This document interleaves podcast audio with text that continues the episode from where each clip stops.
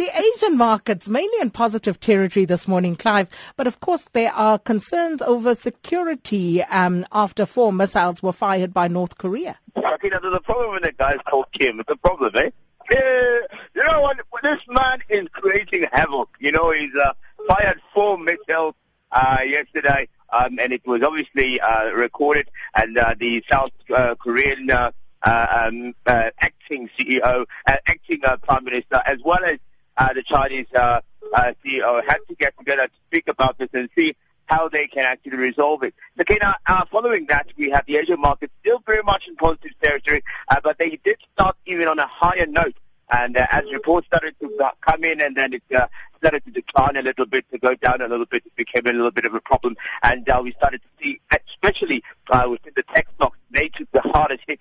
Um, and it started uh, at the middle of, uh, of, of trading uh, in Hong Kong. I was watching closely uh, the likes of Tencent, And, uh, uh, and also uh, some of the uh, automotive uh, stocks as well, including Mitsubishi, Honda, and Toyota as well, as they also started to take a little bit of a, of a nosedive. So, you know, it was not good news uh, uh, coming out of China with regards to industrial uh, markets there, uh, making uh, sense of the fact that, in actual fact, they've declined uh, their coal production or demand by nearly uh, fifteen point five uh, billion ton, uh, million tons uh, worth of coal, which means, Sakina, you know, there will be also job losses. And this is part of their plan to go green, I suppose. Uh, but what is happening now is, is really creating a serious problem, as concerns have been continuing about its growth, as it recorded its lowest growth in more than ten years uh, last year in twenty sixteen. So the market, Sakina, at uh, the A S X uh, two hundred in Australia, Uh, coming in just slightly, just over thirty basis points. Uh, if you look at your um, uh, Asian uh, uh, M S C I Asia Pacific, uh, that also came up just um, north of twenty-five basis points as well, and uh, mostly helped by the strong currencies, particularly uh, with the uh, uh, in the Shanghai Composite, looking at uh, how the uh, yuan uh, performed pretty well Uh, early hours of this morning, Sakina. Mm.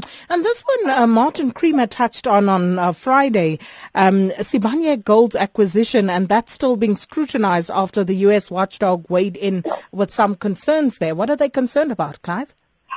Well, you know, it's, it's, a, it's a concern that a lot of investors, even in South Africa, have had a problem with, like, you know, why buy this particular company? Everybody's really, really confused. And they went to borrow money uh, for, for, for, for this particular transaction or acquisition, as it were. Uh, the Committee on Foreign Investment uh, in the United States uh, has extended its uh, scrutiny of the two point two billion dollars takeover by South Africa's Sibanye Gold uh, of the only U S miner of platinum and palladium as well. It's called Steel Water Mining. Nothing still about it, because they have a lot of assets, and that's the reason why they require that two point two billion dollars, uh, Sakina, which is quite exciting. Uh, the committee also uh, has examined the deal of the uh, potential of national security concerns. I don't know how security comes into it, Sakina. I'm just a market commentator, so I don't know. But they were already saying that they're going to extend Uh, their concerns or their, their investigation uh, from the twenty-eighth of February uh, to no later than April fourteenth. That's a special day for my wife now, by the way, Sakina. Five days of Shato. Ah! Watch that thing.